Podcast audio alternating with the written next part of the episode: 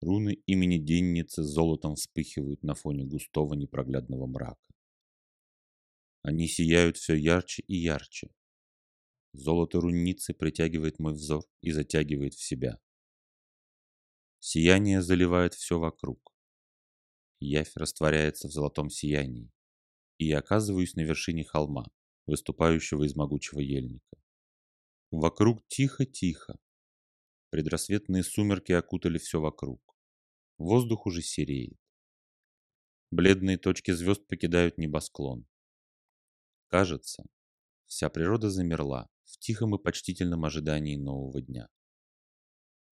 На востоке возникает свечение, сначала едва заметное, которое затем начинает усиливаться и наливаться густым золотым светом с алыми проблесками. Зарево. Предвестник зари и солнечного света идет в мир, возвещая неизбежное наступление нового дня, неизбежный восход солнца и неизбежную победу света знаний над тьмой невежества и глупости.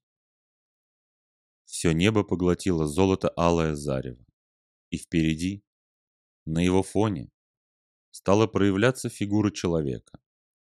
Высокий воин, держащий чуть отведенный в сторону и склоненный к земле меч в своей деснице. Взгляд собранный и пронизывающий, как бы спрашивающий, а выполнил ли я все предначертанное? Не свернул ли с пути?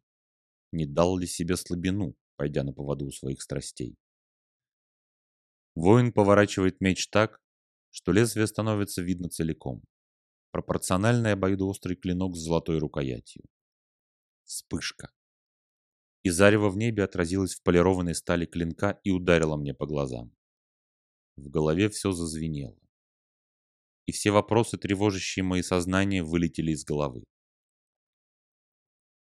Безусловная любовь не знает кары и наказания, зазвучал в голове преисполненный мощи голос.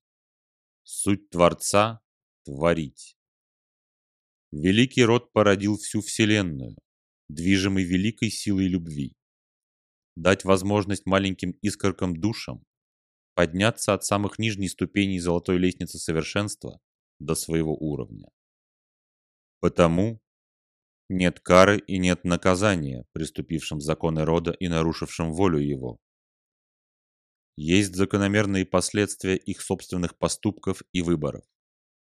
Любой, берущий больше, чем отдает, рано или поздно исчерпает до дна меру своих вещей, разрушив при этом сосуд, удерживающий его видогона в яве, и превратится в живущего одной жаждой пожирать, разрушая все, что создано другими творениями рода. И тогда исполняется мера вещей его. И в великой любви своей род посылает десницу свою пресечь разрушение, которого не должно быть здесь и сейчас. Давящий, неистовый свет заполнил все мое существо. Жесткий, бескомпромиссный, не ведающий ни жалости, ни пощады. Жалость и пощада – это мерило человеческого сознания. Боги не жалеют, не оправдывают и не сострадают. Так же, как боги не вознаграждают за усердие и не карают за нарушение законов. Человек получает ровно то, чего добился своими поступками, и ровно то, к чему он стремился. Путь – это клинок, с помощью которого ты можешь добровольно отсечь от себя все лишнее, преобразуя себя и стремясь стать на одну, пусть даже крохотную ступеньку ближе к роду. Путь может быть освящен только огнем своего сердца. Лишь открытое сердце, добровольно свивающее свою силу и энергию с волей рода, укажет тебе верный путь по лезвию меча. Неистовый свет стал стихать. Рассеченная надвое душа собралась воедино. Великий путь совершенства засиял под ногами души. Образ денницы стал таять.